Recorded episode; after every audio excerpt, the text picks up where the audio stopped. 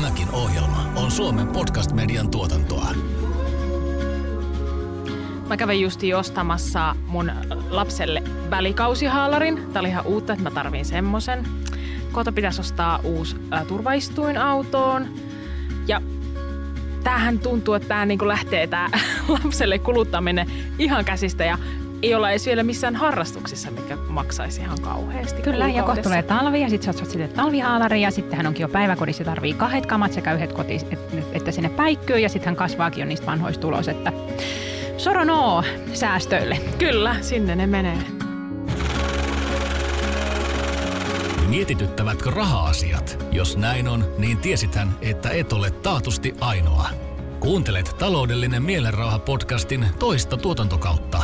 Tässä podcastissa tavoitellaan taloudellista mielenrauhaa sijoitusblokkari Jasmin Hamidin ja Danske Bankin sijoittamisen huippuasiantuntija Kaisa Kivipellon johdolla. Tämän ohjelman tuottaa Danske Bank. Ohjelma sisältää kaupallista yhteistyötä. Kun nainen saa ensimmäisen lapsen, niin sulle tulee 20 prosentin tulon pudotus verrattuna siihen, jos sä et olisi saanut lasta. Onko sitten kuitenkin niin, että se perheiden taloudellinen tilanne määrittelee sen, että hankitaanko lapsia alun perinkään? Mikä on tuota, herättää kyllä aina keskustelua, jos sanoo, että minä sijoitan minun lapseni lapsilisät. Lapsen saaminen mullistaa tuoreiden vanhempien elämän ja joskus myös talouden. Miten perheen raha-asiat voivat vaikuttaa lasten ja nuorten tulevaisuuteen? Entä miten lapsen itsenäistymisen turvaksi voi säästää rahaa? Tässä jaksossa sijoitusblokkari Jasmin Hamidin ja Danske Bankin sijoittamisen huippuasiantuntija Kaisa Kivipellon kanssa lapsiperheen taloudesta keskustelevat SOS Lapsikylän kehittämispäällikkö Sanna Välimäki sekä Helsingin yliopiston dosentti Anu Raijas. Eli tänään meillä on aiheena lapsiperheen talous ja meillä on vieraana täällä Sanna Välimäki, SOS Lapsikylän ää, kehittämispäällikkö. Tervetuloa. Kiitos, tosi mukava olla täällä. Ja sitten meillä on myös Anu Raijas, hän on dosentti Helsingin yliopistolla. Tervetuloa. Kiitoksia. Miltä tämä meidän alku, alkupuhelu kuulosti? Onko tämä lapsiperheen talous varmaan aika lailla sitten tätä rahan menoa vaan vai? Kyllä se sitä tutkimustenkin mukaan on, että et, et kun lapsi tulee perheeseen, niin kyllähän silloin joudutaan tinkimään aika monista omista menoista ja, ja satsaamaan siihen lapseen, koska se lapsen hyvinvointi on kuitenkin ajaa sitten aikuisten hyvinvoinnin ohi useimmiten. Joo, ja kyllähän tämä niin nykyään aikamoista välineurheilua on, että koko ajan tulee vaan paremmat mallit vaunuista ja uudemmat ja hienommat. Ja, tota, ja sitten välttämättä ihan joka perheellä ei ole mahdollista lähteä siihen välineurheiluun, niin kyllä se on semmoinen, mikä tuo aikamoisen eriarvoisuuden sit myös perheiden välille. Mm. Niin onko tämä kalliimpaa nykyään hankkia lapsia? Miten se vertautuu niin aiempiin ajanjaksoihin? No itse asiassa tämä sattui hirveän hyvin tämä, tämä meidän keskustelu, koska mä tässä just yhteen naisten lehteen tein laskelmia viime viikolla tästä, että vertailin sitä, että mikä on niin kuin tavallaan lapsettomien ja lapsiperheiden kulutus rakenne ja, ja kuinka paljon kulutukseen menee rahaa. Ja katsoin sitä, että mitä siinä on ajassa tapahtunut, niin kyllähän tavallaan niin kuin se, että johtuen monesta eri tekijästä – Siihen liittyy tietenkin myös esimerkiksi niin kuin iso kuluerä asuminen, miten se on tänä päivänä kallista, koska lapsiperhe joutuu hankkimaan sen isomman asunnon, niin monella tapaa sitten heidän niin kuin se kulutuksensa on paljon suurempaa kuin mitä sitten lapsettomilla pariskunnilla. Mutta se on ihan totta, että kyllähän tavallaan se, mitä tuossa äsken oli esillä, että meillä on niin paljon sellaisia erilaisia on ne välikausihaalarit ja eri vuoden aikoihin erilaisia tavaroita ja sitten on kaikki turvakaukalot ja syöttötuolit ja on niin kuin se arsenaali, mikä niin kuin lapsiin liitetään, niin se on paljon, se, se laajenee koko ajan. No miten Suomessa lapsiperheillä menee vai voiko tästä ryhmästä edes puhua yhtenäisenä joukkona? Ainakin mediassa aina puhutaan, että lapsiperheet sitä ja lapsiperheet tätä, mutta, mutta, mutta varmasti sielläkin on semmoista eriytymistä. Niin, kyllä mä ainakin näen tuossa omassa työssäni sitä, että on, on siis vähän niin kuin kaikessa menee, tulee sitä semmoista polarisoitumista, että, että on, on niitä, jos menee tosi hyvin ja niin kuin tavallaan pystytään lapsille tarjoamaan kaikki mahdollinen. Pystytään tarjoamaan ulkomaanmatkoja säännöllisesti ja kaikki kalleimmat harrastukset ja mitä vaan. Ja sitten on, tota, sit on se osa lapsiperheistä, jossa joudutaan oikeasti miettimään sitä, että mistä, mistä saadaan raha siihen, että vuokraan se riittää ja, ja ihan perus, perustarvikkeisiin, vaippoihin, ruokaan, kaikkeen tähän tutkimukset kertovat ihan samaa tarinaa, että kyllä sielläkin näkyy tämä polarisoituminen, että on paljon lapsiperheitä, joilla on todella taloudellisesti tiukkaa tänä päivänä ja heillä, heillä todellakin sitten täytyy miettiä se. Onneksi meillä on kuitenkin aika hyvä niin tulonsiirtojärjestelmä, joka, joka toimii ja tukee lapsiperheitä, mutta sekään ei tietenkään niin sitten auta niitä kaikki, kaikista heikoimmassa taloudellisessa asemassa olevia, olevia perheitä, että et, et se eriarvoisuus on ihan ilmeistä. Miten sitten, sä varmaan näet paljon yksinhuoltajaperheitä, tämä ongelma varmasti, niin kuin tämä lapsiperheköyhyys, ja, niin varmasti korostuu sitten, kun on se yksi tienaavaan. Minkälaisia haasteita sitten, niin kuin, mitkä ne tyypilliset yksinhuoltajaperheen haasteet, mitä sä kohtaat sun työssä? No joo, siinä on tietysti niin kuin nämä taloudelliset haasteet, kun yksin on, vaikka siinä nyt tietysti on sitten tämä, ajatellaan, että kyllä siinä sitten toinenkin siihen osallistuu elatusmaksuun ja näin, mutta ehkä se enemmän niin kuin näkyy sit siinä niin kuin yksinäisyydessä ja siinä niin kuin vanhemmuuden yksinäisyydessä, että joissain perheissähän se onnistuu hienosti niin kuin tämä kahden kodin systeemi ja näin, mutta että sitten on paljon sellaisiakin, missä sitten on jopa katkennut se suhde toiseen vanhempaan, niin sitten se on se lapsen kanssa oleminen sitten sit koetaan niin kuin enemmän yksinäiseksi hommaksi. Joo.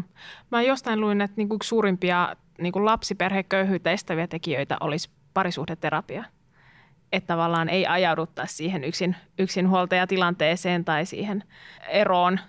Pitäisikö kuntien ihan enemmän kouluttaa sitten, saada sitä parisuhdeterapiaa tarjota neuvoloitteen kautta ja – niin, ja mä ajattelen sitä semmoisena ehkä niin kuin pitkän tähtäimen, että monesti se, se että tota vanhemmat voi hyvin, niin sehän on parasta niin kuin niille lapsille. Puhutaan tämmöistä tihku, tihkuvasta vaikuttamisesta, että kun vaikutetaan vanhempiin, niin samalla vaikutetaan lapsiin ja siihen, siihen hyvinvointiin. Että ihan ehdottomasti mä oon lämmin kannattaja mm. kyllä kaikelle tämmöiselle tuolle, mitä vanhemmuuteen voidaan antaa ja mm. parisuhteisiin. Niin, Sanna, sä oot parisuhdeterapeutti myös. Ää, niin tota, olisi kiva tietää, että tekeekö ihmiset, käyttääkö ihmiset tämmöistä ennaltaehkäisevää terapiaa vai tullaanko sun pakeille vasta sitten, kun peli on niin kuin melkein jo menetetty? No kyllä ihmiset liian myöhään tulee, että se on ehkä semmoinen, että ei tunnisteta sitä tai ei vielä löydetä niin kuin pariterapiaan ja sitten se on, se on myös aikamoinen kynnys sit siitä kohtaa, että, että siihen uskaltaa lähteä. Pieni lapsi ei ymmärrä, onko vanhemmilla rahaa vai ei – Lapsen varttuessa perheen talous voi kuitenkin vaikuttaa sekä lapsen että vanhempien mahdollisuuksiin suhteessa muihin. Jasmin Hamid, Kaisa Kivipelto sekä jaksomme vieraat Sanna Välimäki ja Anu Raijas keskustelevat seuraavaksi talouden vaikutuksista eriarvoisuuteen. No mitä sitten tämä niinku ihan ä, lapsiperheen talous silloin, kun lapset on tosi pieniä ja nuoria? Mä oon niinku lukenut, en ole todellakaan asiantuntija, te olette asiantuntijoita, että miten se päivähoito vaikuttaa siihen niinku, eriarvoistumiseen tai varsinkin tähän niin kuin naisten tilanteeseen sitten urakehityksessä. Että siitä on varmaan monenlaista, monenlaista näkemystä. No oikeastaan tuossa on kaksi asiaa, että et, et kyllä se varhaiskasvatus, meillähän on tämä päiväkotijärjestelmä on hirvittävän hyvä toimia, toimiva ja siellä on koulutettuja ihmisiä hoitamassa meidän lapsia. Että se on sinänsä niin kuin oikein hyvä ja tämä, mitä on välillä käyty keskustelua siitä, että, että jos vanhemmat ovat kotona vaikka työttömiä, niin sitten pitäisi oikeasti viedä sitten niin kuin se päiväkotioikeus, subjektiivinen päiväkotioikeus pois niin kuin tämän, tämän per, tällaisen perheen lapsilta. Niin musta niin kuin, sekin on aika niin kuin lyhytnäköistä niin kuin se sulkea pois kokonaan sitten heiltä, koska sitten jos siellä perheessä on sitten niin kuin jotenkin ankia ilmapiiri, niin, niin, niin kyllä se olisi hyvä sitten, että se lapsi pääsisi sitten vaikka, vaikka edes osan viikonpäivistä sitten niin kuin pääsisi johonkin ulkopuoliseen hoitoon. Mm. Mutta kyllä sitten tuo toinen puoli, tämä, niin kuin tämä, kun naiset nyt edelleenkin hoitaa pääsääntöisesti lapsia kotona, niin, niin se, että et, et naiset saavat niin kuin mahdollisuuden mennä työmarkkinoille, niin kyllä se on todella tärkeä asia heidän niin kuin sen urakehityksensä kannalta. Ja joka sitten on asia, joka, joka jo suoraan vaikuttaa sitten heidän eläkekertymäänsäkin. Että mitä pitempään nainen on poissa työelämästä, sitä vaikeampi hänen on palata työmarkkinoille, sitä vaikeampaa hänen on edetä uralla ja, ja päästä sitten niin kuin parempiin ja, ja ehkä niin kuin parempi palkkasiin tehtäviin. Ja se on tavallaan semmoinen, niin kuin, joka, joka kumuloituu sitten niin kuin pitkälle naisen elämään, jos hän joutuu niin kuin sen muutaman vuodenkin joutuu sitten olemaan – kotona hoitamassa. Siis se on arvokasta työtä. Mä missään nimessä niin sano sitä, että etteikö se olisi varmasti hyvää sille lapselle, mutta t- nämä on tavallaan tässä, tässä pitää ajatella oikeastaan niin koko meidän niin kansantaloutta ja sen kehitystä ja siltä kannalta sitä. Ja, ja sitä kokonaishyvinvointia sitten sekä niin sen, sen äidin kannalta, mutta myös sen lapsen kannalta. Mä luin tästä tanskalaisesta tutkimuksesta, missä puhuttiin tästä lapsisakosta. Eli että kun nainen saa ensimmäisen lapsen, niin sulle tulee 20 prosentin tulon niin pudotus verrattuna siihen, jos sä et olisi saanut lasta. Ja miehillä vastaavaa lapsisakkoa ei ole ja se koostuu monesta tekijästä. Eli... Toi tuntuu kyllä hurjalta, että se näkyy niin kuin koko loppuuran. Kyllä, että, että sä et ikinä saa kurottua Just sitä näin. enää kiinni. Ja siinä on niin kuin se, että rangaistus. On, ja se, että miksi se on vaan naisen maksettavissa Aivan. se lapsisakko, että kyllähän siellä kaksi yleensä vaaditaan, että se... Törkeetä. Niin, mutta se tavallaan, että, että tuota, jos miettii tätä lapsiperheen niin kuin taloutta kokonaisuutena, niin kyllähän se olisi tosi tärkeää, että ne äidit saataisiin sieltä tuota, töihin sitten mm. niin kuin, kuitenkin Kyllä. suht ripeästi. Ja ehkä niin kuin niiden hankalammassa tila- tilanteessa olevien perheiden kohdalla tilanne on se, että ennen sitä lasten hankkimista niin ei välttämättä vanhemmat ole ehtinyt hankkia sitä koulutusta tai, tai ei, ei ole sitä työpaikkaa siellä odottamassa. Mm. Niin silloin siihen tulee semmoinen niin kuin odotus ja välivaihe, että ollaan niin kuin kotihoidon tuella ja sitten ollaan niin kuin työttömänä ja sitten ei ole sitä, mihin kiinnittyä sitten seuraavaksi. Meillä ei oikein ole tässä järjestelmässä ehkä kauhean niin kuin tällä hetkellä toimivat systeemit, että miten näitä sitten vanhempia saataisiin saata sieltä sitten töihin. Ja toi, että, että lapset sais siltikin olla siellä päivähoidossa ja varhaiskasvatuksessa, että se on lapsen niin kuin oikeus. Ja se auttaa todella paljon sit siihen niin kuin jatkoon kun miettii sit kouluelämää ja muuta, että saa niinku sen pohjan sieltä, samanlaisen kuin kaikki muutkin. No tiedetään, että lastahan ei voi mitata rahassa. Että se on sellainen onni, että sitä ei voi niin kuin, mitenkään määrittää, mutta onko sitten kuitenkin niin, että se perheiden taloudellinen tilanne määrittelee sen, että hankitaanko lapsia alun perinkään. Onko siitä tutkimuksia? Että jos pariskunnat kokee taloudellisen tilanteensa haastavaksi, niin jätetään sitten perhehaaveet toteuttamatta. Uusimpien tutkimuksen mukaan se on yksi selittäjä ja tavallaan se, niin kuin siihen liittyy se, että jos on niin kuin epävarmuutta asemasta työmarkkinoilla, niin se vähentää lasten hankkimishalukkuutta selkeästi. Ja, ja puhumattakaan sitten, jos on, on jo valmiiksi niin työtön, niin, niin siinä selkeästi myös niin se lasten hankkimishalukkuus kyllä vähenee. Mutta siihen liittyy tavallaan niin myös tällainen niin kuin laajemminkin sellainen niin yleinen niin taloudellinen epävarmuus, että, että tämän päivän nuoret aikuiset kokee, että tavallaan se näkemys siitä niin kuin, ö, omasta hyvästä työurasta on niin, kuin niin pessimistinen ja epävarma, että, että senkään takia ei uskalleta sitten, että, että, että se nähdään se lapsen hankkiminen nimenomaan niin taloudellisena riskinä. Voin kyllä tuohon samaistua vaikein taloudellisen tilanteen takia jo jättänyt perhettä hankkimatta, mutta on kyllä itse siirtänyt lasten tekoajankohtaa. Olin 34, kun sain esikoisen ja puolisoni olisi ollut valmis hankkia aiemmin ja mä halusin, että on tarpeeksi säästöjä ja että on ura semmoisessa vaiheessa, että mm. voi niin kuin luottavaisin mielin jäädä kotiin ja ja että on, on nimenomaan niitä säästöjä, että ei tarvitse stressata sitä toimeentuloa sitten. Ja tavallaan meidän kohdallahan olisi voinut myös käydä niin huonosti, että oltaisiin otettu liian kauan. Ja... Joo, ja siis toihan on nykyisin, siis Väestöliiton tutkimuksessa tämä on jo tullut esille, että et, et just tällä tavalla kun toimitaan, niin sitten se aika meneekin ohi. Just niin. Et sitten kun tavallaan katsotaan sitä, että koska on se hyvä hetki, niin sitten ei olekaan. Sitten, sitten ei niin kuin se lapsen hankinta ei enää onnistukaan. Just niin. Ja sitten se on niin kuin mennyt se tilanne. Syntyvyyden raju lasku on viime aikoina puhuttanut suomalaisia. Yhdeksi syyksi vauvamäärän pienenemiselle on esitetty myös sitä, että suomalaiset kokevat lapsen hankinnan olevan taloudellisesti liian haastavaa. Kaatuvatko lapsihaaveet todellakin rahaan? Vai onko suomalaisia peloteltu turhaan?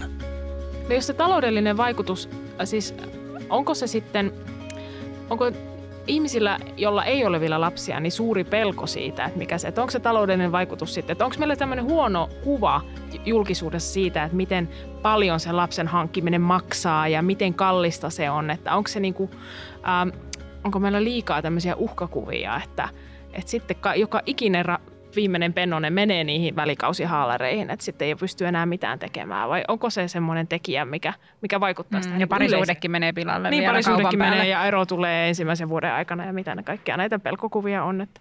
No siinä on varmaan se, mikä on Väestöliiton tutkimuksessakin tullut esille, tämä, että se lapsi nähdään niin kuin vievän kahta keskeistä resurssia. Se vie sekä rahaa että aikaa. Mm. Että tavallaan se lapsi vaatii sitten niin kuin paitsi niitä erilaisia rahallisia satsauksia, mutta sitten niin kuin se oma elämä menee. Niin kuin, että se, se elämä sitten täytyykin, se täytyy aikatauluttaa sen lapsen ehdoilla.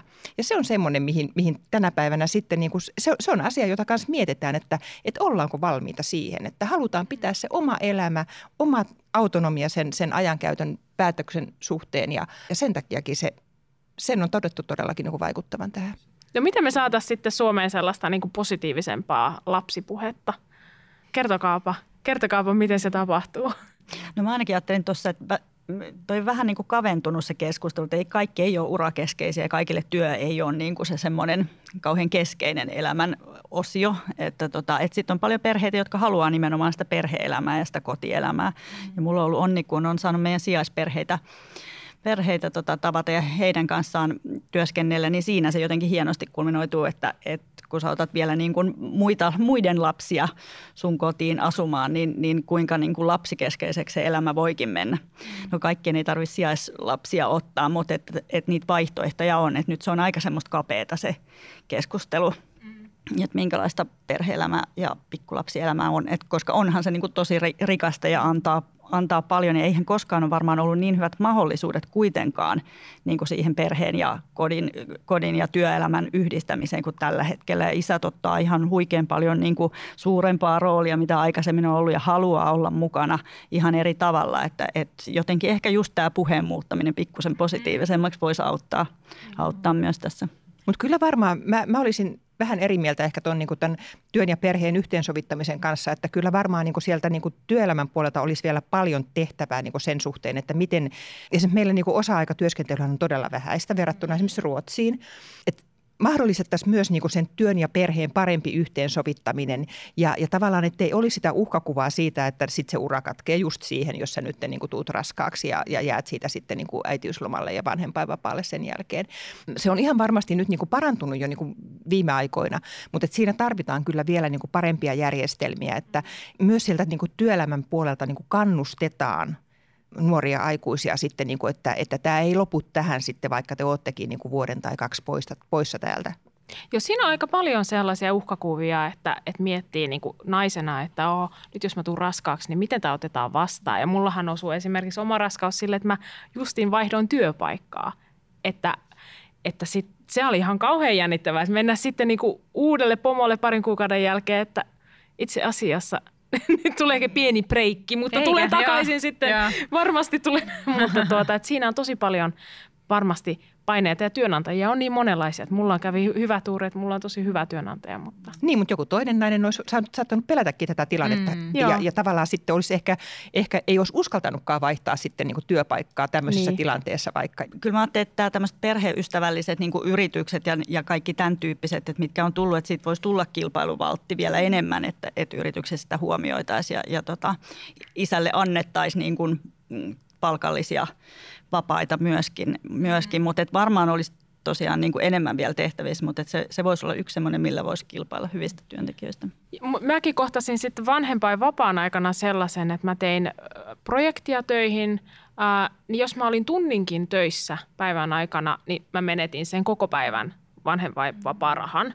Että tietenkin niin kuin se ei ollut mulle ongelma, mutta se monelle, monelle voi olla varmasti sitten kriittinen mm. asia, että et ei pysty sellaista niin kuin kevyttä ää, niin kuin työntekoa yhdistää siihen vanhempain vapaaseen tämän tukijärjestelmän jäykkyyksien takia. Just näin, että se on niin kuin on-off, Joo. vaikka monelle voisi olla mieluisaa se, että voisi vähän pitää jalkaa siellä työpaikan oven välissä ja saada vähän vastapainoa sitten sille vaippashowlle. Niin, just näin. Nämä, nämä on just niitä järjestelmärakenteita, jotka pitäisi oikeasti, niin sillä hyvällä poliittisella tahdolla pitäisi saada muutettua. Mm. Että siinä ei ole mistään niin kuin kysymys muusta kuin siitä, että, että se voidaan kyllä muuttaa. Ja toihan on hirveä epäkohta ja niin kuin tuossa totesit, niin, niin sehän saattaa olla este jollekin sitten niin kuin olla tekemättä sitä työtä vähäisessä määrin. Kyllä, ja se on se suora vaikutus sinne talouteen Juuri sitten, näin. sitten sillä työnteolla ja palkoilla ja sitten myös sillä niin kuin tulevilla työtehtävillä, miten se voi poikia. Danske Bankin taloudellinen mielenrauha 2019 raportin mukaan jopa 90 prosenttia suomalaisista auttaa lapsiaan taloudellisesti – Kuukausittaisen rahallisen tuen määrä vaihtelee paljon lapsen iän mukaan. Eniten rahallista tukea saavat kotona asuvat 12-17-vuotiaat lapset, joita vanhemmat tukevat keskimäärin 75 eurolla kuukaudessa. Saman raportin mukaan suomalaisista alaikäisten lasten vanhemmista valtaosa säästää lapsilleen. Suosituin säästötapa on säästötili, Toiseksi suosituin on naisilla säästöpossu ja miehillä rahastosäästäminen. Vanhemmat, jotka eivät säästä lapsilleen, jättävät säästämisen välistä useimmiten rahan puutteen vuoksi. Sijoitusblokkari Jasmin Hamidin ja Danske Bankin sijoittamisen huippuasiantuntija Kaisa Kivipellon kanssa lapselle säästämisestä keskustelevat SOS Lapsikylän kehittämispäällikkö Sanna Välimäki sekä Helsingin yliopiston dosentti Anu Raijas. No, puhutaanko lapselle säästämisestä? Jos nyt ajatellaan, että on sitten tämmöinen onnellinen tilanne, että, että perheellä on mahdollisuuksia säästää sille lapselle, niin useinhan ajatellaan, että ne lapsen rahat on niin arvokkaita, että niitä ei ainakaan saa hassata eikä saa ottaa mitään riskiä, että niitä menetetään. Ja tällöin sitten säästökohteeksi valikoituu se tili. Mitä sä Kaisa seniori strategina olet tästä mieltä? no sehän on, jos sä laitat ne rahat sinne tilille, niin se on ihan sata varma, että sen rahan ostovoima vähenee joka vuosi, koska on inflaatiota. Eli silloin se niin kuin aina pikkuosa siitä rahasta niin kuin heität viemäristä alas periaatteessa, jos ne on siellä säästötilillä. Kun puhutaan turvallisista ää, säästämisestä tai sijoittamisesta ja puhutaan riskistä, niin silloin se tärkein asia, mikä pitäisi muistaa on, että jos sulla on pitkä aika, milloin sä voit säästää ja sijoittaa, ja jos sä teet sen – hajautetusti. Ja hajautus tarkoittaa sitä, että ei vaan yhden kortin varaan kaikki. Niin silloin sijoittaminen on suhteellisen turvallista, mutta kuitenkin merkittävästi paljon paremmin tuottava tapa säästää kuin se säästötili, koska säästötilillä se on ihan varma, että se ostovoima sillä rahalla pienenee joka vuosi. Eli se, kun puhutaan siitä, että mä haluan nyt alkaa säästämään omalle lapselle tai jollekin sukulaislapselle, niin sehän on kauhea ajatus, että nyt vauvalle jotain osakerahastoja, mutta sehän on se justiin se, mitä pitäisi tehdä. Eli korkeampi tuotto, se riski siinä osakerahastossa esimerkiksi tarkoittaa sitä, että se arvo voi vuodesta toiseen heilua aika paljon, mutta pitkällä aikavälillä osakemarkkinat on historiallisesti tuottanut noin 6-7 prosenttia vuodessa.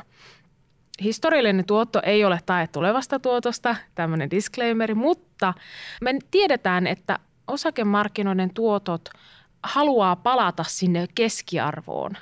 Eli jos meillä on vaikka, jos aloitetaan nyt lapselle sijoittaminen ja sijoitetaan osakerahastoon, jos ne ensimmäisten vuoden, vuosien tuotot on tosi huonoja, silloin on todennäköisesti taantuma laskukausi. Niin mitä pidempään niitä huonoja vuosituottoja jatkuu, niin sitä todennäköisempää on, että kohta tulee se nousukausi, jolloin ne tuotot on sitten parempia kuin se 6-7 prosenttia. Ja kun näitä huonoja tuottovuosia on aina vähemmän kuin niitä hyviä tuottovuosia, niin me saadaan loppujen lopuksi pitkällä aikavälillä semmoinen 6-7 prosentin tuotto. Ja jos inflaatio on tällä hetkellä 1 prosentin, niin se tarkoittaa, että meillä olisi sitten se 5-6 prosenttia sitä tuottoa sille pääomalle. Eli kun puhutaan pitkästä säästöajasta, 18 vuotta, jos aloitetaan heti siellä lapsen syntymän jälkeen. Jos puhutaan, että sijoitetaan hajautetusti osakerahastoon ja vielä vaikka joka kuukausi vähäsen, niin se on paljon varmempi tapa kerryttää sitä rahaa kuin että jos se laitetaan sinne säästötilille. Näin niin tämmöinen pieni palopuhe tähän väliin. Tätä mieltä sinä olet Tätä vai? mieltä minä olen. Mutta se tavallaan se, se yleinen harha-ajatus on se, että on turvallisinta sä laittaa sinne tilille se Kyllä. raha. Joo. Mutta siellä se ei ole turvassa. Inflaatio nakertaa sitä joka vuosi. Se ei ole turvassa siellä. Mutta hei, toi on ihan varmasti niin kuin kannatettavaa toimia noin, mutta, mutta nyt pieni niin kuin muistutus teille pankeille, että, että teidän pitäisi oikeasti niin kuin myydä ja tavallaan niin kuin myös tarjota niitä tuotteita sitten, koska kyllä sijoittaminen nähdään edelleenkin niin kuin tavallisen kansan keskuudessa niin kuin pelottavana asiana ja nimenomaan just se, että siinä on riskejä, niin kyllä niitä pitäisi oikeasti sitten niin kuin osata paketoida sitten ja tavallaan myös niin kuin erilaisille sitten asiakasryhmille myös tällaisia erityyppisiä tuotteita ja kutsua niitä vaikka jonakin muilla nimeillä, että ne, niissä ei olisi mitään tällaista niin sijoitussanaa, joka, joka jo herättää sen, niin kuin, että en mä osaa, en mä hallitse tätä, ei tämä kuulu mulle. Se on ihan totta, että meillä on paljon opittavaa meillä pankeilla ja siinä, miten me puhutaan sijoittamisesta ja säästämisestä. Eli se on ihan, ihan niin kuin todella hyvä pointti, että tätä pitää vaan meidän pitää niin kuin parantaa juoksua, koska me ollaan itse tehty tästä niin kuin vaikean kuulosta. Se on juuri näin. Ja se, se, juuri ja näin. se, niin kuin se raha, rahoitusalan jarkori Jarko niin, niin, kuin niin helposti sieltä sitten pompsahtaa ja yhtäkkiä ollaan kaikki niitä sliipattuja, sliipattuja Wolf of Wall Street-tyyppejä eikä, eikä mitään normaalia ihmisiä. Ja, ja, mutta että sitä työtä pitää vaan tehdä lisää, että koska se on semmoinen työkalu, mikä on kaikille saatavilla ja se pörssi ei katoa, että ootko sä, ootko sä kolmen lapsen YH-äiti vai ootko sä 60 bisnesmies. Mm. Se, se, kukaan ei niin, tiedä siellä. Ja, ja nimenomaan, että niitä pitää olla niin kuin erilaisia tuotteita erilaisille asiakasryhmille. Ja musta se on myös niin kuin tosi tärkeää, koska, koska tota, mä itse nyt esimerkiksi, mulla on sitten, niin kuin mä säästän eläkepäiviä varten ja, ja mulla on sitten niin kuin tietyissä rahastoissa sitten, niin kuin, ja, ja, ja mä oon itse sen keksinyt, mutta ei mullekaan kukaan ole tarjonnut pankista niitä koskaan. Mullekaan ei ole kukaan soitellut pankista, kuulkaa moneen vuoteen ja myynyt yhtikäs mitään, että nyt puhelimet kouraa. ja varmaan just se, että kuinka pienellä voi lähteä. Niin kuin, että jos on tosi vähän rahaa käytettävissä, niin kuinka pienellä sitten kumminkin voi tehdä jo jotakin. Meillä voi aloittaa 10 eurolla kuukaudessa. Niin, niin tämä on varmaan sellainen tieto, mikä tosi harvalla niin kuin on, että oikeasti, mm, että, että voisiko oikeassa. olla mahdollista, että 10 mm. euroa sitten kumminkin olisi Joo. niistä pienistäkin. Kela maksaa jokaisesta Suomessa vakituisesti asuvasta lapsesta lapsilisää sen kuukauden loppuun, jolloin lapsi täyttää 17 vuotta. Mitä mieltä Jasmin Hamid, Kaisa Kivipelto, Sanna Välimäki sekä Anu Raijas ovat lapsilisän säästämisestä tai sijoittamisesta lapsen tulevaisuutta varten? Kun tässä puhuttiin, että perheiden taloudelliset tilanteet on hyvin erilaisia ja joillain on vaikeuksia siinä jo vuokranmaksun jälkeen sitten löytää rahaa niihin välikausihaalareihin ja sitten on ne perheet, joilla on mahdollisuus säästää ja sijoittaa omalle lapselleen ja vaikka sitten ne pahamaineiset lapsilisät. Joo, mikä on tuota, herättää kyllä aina keskustelua, jos sanoo, että minä sijoitan minun lapseni lapsilisät, niin heti aukeaa se keskustelu, että oletko edes oikeutettu siihen lapsilisään, jos kykenet sijoittamaan sen ja siinä varmasti, mikä teidän näkemys on tähän niin kuin lapselle säästämiseen ja sitten myös siihen, että miten, mitä se tarkoittaa tähän polarisoitumiseen? No totta kai se lapselle säästäminen on lähtökohtaisesti hyvä asia, mutta kyllähän se eriarvoistaa. Ei, ei kaikilla ole. Mä oon itse ollut yksinhuoltaja äiti ja, ja en pystynyt säästämään lapsilisistä lapsilleni yhtään mitään, että et, et kyllä ne, ne meni ihan sitten siihen lasten kulutukseen kyllä, kyllä silloin sillä hetkellä.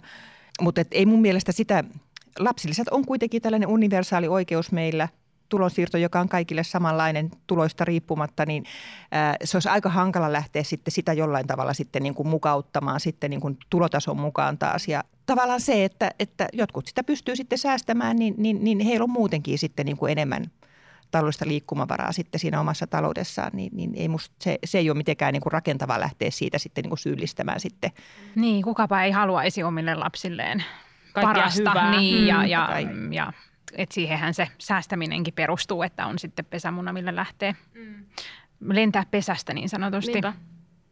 Miten nämä taloustaidothan siinä, tuota, jos on tällaista taloudellista liikkumavaraa omassa taloudessa, niin sittenhän myös on varmasti perheitä, että pystyy siitä, niin kuin, taloustietoa ja taitoa jakaa eteenpäin. Et miten sitten näissä sijaisperheissä ja näissä, niin pystyykö siellä sitten, nouseeko nämä niin kuin rahan käyttöasiat tai raha, tämmöinen taitojen kartuttaminen sitten sun työssä esiin? Mä ajattelen ehkä sille, niitä perheitä, jossa sitä rahaa on vähän, niin, niin kyllä siellä ehkä voidaan jopa niin kuin enemmän opettaa sitä rahan arvoa ja miten, missä asioissa niin kuin kannattaa säästää ja mihin sitä rahaa menee. Mm. Et mun mielestä se ei välttämättä ole siitä kiinni, että kuinka paljon sitä rahaa on, mutta, mutta se, että nuorille pitäisi kyllä paljon enemmän näitä äh, taloustaitoja opettaa ja raha-asioita opettaa, että kyllä, kyllä se on huolestuttavaa, että noin meidän jälkihuoltonuoret ja, ja lastensuojelun piirissä olevat nuoret, niin, niin tosi nopeasti sitten, sitten itsenäistyttyään niin ajautuu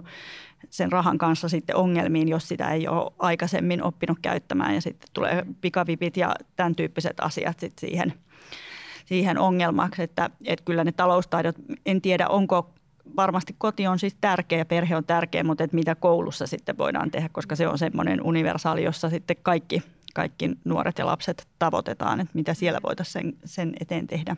Tuosta itse asiassa tutkimus kertoo vähän toisenlaista tarinaa.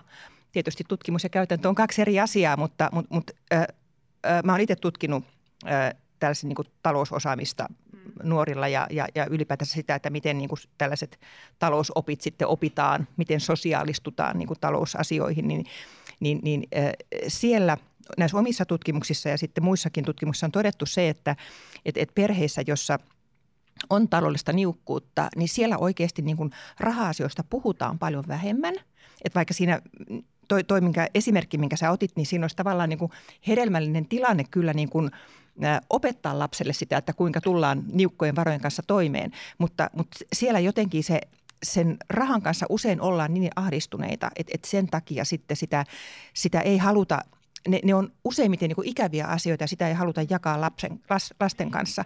Kun sitten taas niin kuin, niin kuin parempi tuloisessa perheessä, niin siellä raha-asioista puhutaan avoimesti ja siellä myös tavallaan opetetaan niitä rahan – käyttämisen käytäntöjä. Että näytetään, miten maksetaan laskuja, miten hoidetaan ostoksia, miten ne maksetaan, mitä erilaisia tapoja on. Että tavallaan siellä niin kuin lapsi oppii myös sen niin kuin mallioppimisen kautta sen, että miten hoidetaan niin kuin raha-asioita oikealla tavalla – ja tässä on tavallaan semmoinen niin kuin se, että et, et tota, siinä se tulotaso niin kuin on tutkimuksissa todettu niin kuin vaikuttavan juuri, juuri tätä kautta. Joo ja varmaan toi, että se on niin kuin monipuolisempaa, kun sitä rahaa käytetään eri tavalla. Mm. Että tuossa voi olla, että näissä perheissä, jossa sitä on vaan vähän, niin se liittyy juurikin siihen säästämiseen ja siihen niukkuuteen ja sen, sen pennin venyttämiseen. Että, mm. että varmaan sitten, sit jos rahaa käytetään perheessä niin kuin monipuolisemmin, niin, niin sitä, sitä pystyy eri tavalla, tavalla sitten opettaankin. Meillä oli tuota, meidän Danske Bankin tekemä kyselytutkimus, missä oli 300 nuorta ja sitten 300 vanhempaa. Ää, äh, oli tuota, ja heiltä kun kysyttiin, että kenen kanssa he puhuu raha-asioista, niin pojat puhuu yhtä paljon äitien ja isien kanssa, mutta tytöt puhuu merkittävästi enemmän äitien kanssa. Mä en tiedä, onko tämä sellainen, mikä toistuu sit laajemmin tutkimuksissa, että tytöt puhuu niiden äitien kanssa. Ja sitten siinähän on tämä, mun tosi mielenkiintoinen, että kun puhutaan vaikka kehitysavusta, niin puhutaan aina, että naisten kautta se kehitysapu jalkautuisi mm, sinne niin kuin, ää, oikeasti sinne yhteiskuntaan. Niin onko se sitten myös, että jos äidit hallitsee talousasioita enemmän, niin myös sitten lapsista tulee parempia talous, taloustaitojen hallitsijoita? No se on itse asiassa ihan just noin. Ja tutkimuksen mukaan kyllä, kyllä tota, tai useimpien tutkimusten mukaan, niin, niin äiti on se, joka sekä tytöille että pojille opettaa niitä niin kuin rahakäytäntöjä sitten siellä niin kuin kotitaloudessa. Ja sitten eh, toi, toi mitä sä otit eh, tuon koulun vaikutuksen tuohon esille, että et, et tutkimusten mukaan myös se, niin kuin se tietopuoli opitaan, niin kuin, että et se oletetaan saatavan sitten sieltä koulusta. Mutta sitten tosiaankin se niin kuin käytännön elämä, niin se on se, joka, pitää, niin kuin, joka kotien pitää pitää huolehtia. Ja se on tosi tärkeää sitten itse asiassa, että, että vanhemmat on siellä sitten jotenkin niin kuin kartalla ja ymmärtävät. Ja nyt jos me mietitään vaikka niin kuin maksamisen muutosta, niin jos vanhemmat käyttää vielä sitten seteleitä ja kolikoita ja lapsilla onkin sitten se, se mobiiliraha käytössä, niin siinä on niin kuin aikamoinen käppi sitten niin kuin tavallaan, niin kuin, että miten sitten nämä maailmat kohtaa ja miten siinä sitten opetetaan sitten sitä oikeaa rahan käyttöä. Joo, kun se ei ole fyysistä rahaa en, enää ja niin, se niin kuin niin. kuluttaminen on, on erilaista. Niin sen takia myös niin kuin tavallaan vanhempia pitäisi myös kouluttaa enemmän ehkä, niin kuin, että heillä pitäisi ihan lastenkin takia olla sitten niin kuin hereillä näistä uusista maksamisen tavoista esimerkiksi. No tavallaan mulle nyt tulee vähän huono omatunto siitä, mitä mä aion sanoa, koska äideille kohdistuu todella paljon paineita nykyyhteiskunnassa. No, hei, että mehän, mehän pärjätään, me Sormiruokaille, tee itse soseet. Ja luette kirjoja, ettekä plara kännykkää. Niin, just näin, kaikki mahdolliset. Niin nyt olisi vielä tämä niinku taloustaitojen haltuunotto, mutta onhan se asia, mikä sitten kaikkia hyödyttäisi, että mm. mitä paremmin sä osaat sitä omaa taloutta mm. hallita, niin sehän hyödyttää sekä sua suoraan, että myös mm. sitten antaa sulle eväitä niin kuin toimii vanhempana fiksummin. Juuri näin. Et pahoittelut nyt vaan, mutta yksi, yksi juttu lisää sinne ikuiselle listalle. Kuuntelit taloudellinen mielenrauha podcastia. Seuraavassa jaksossa perehdymme opiskelijan talouteen. Ohjelman tuotti Danske Bank. Kiitos kuuntelusta.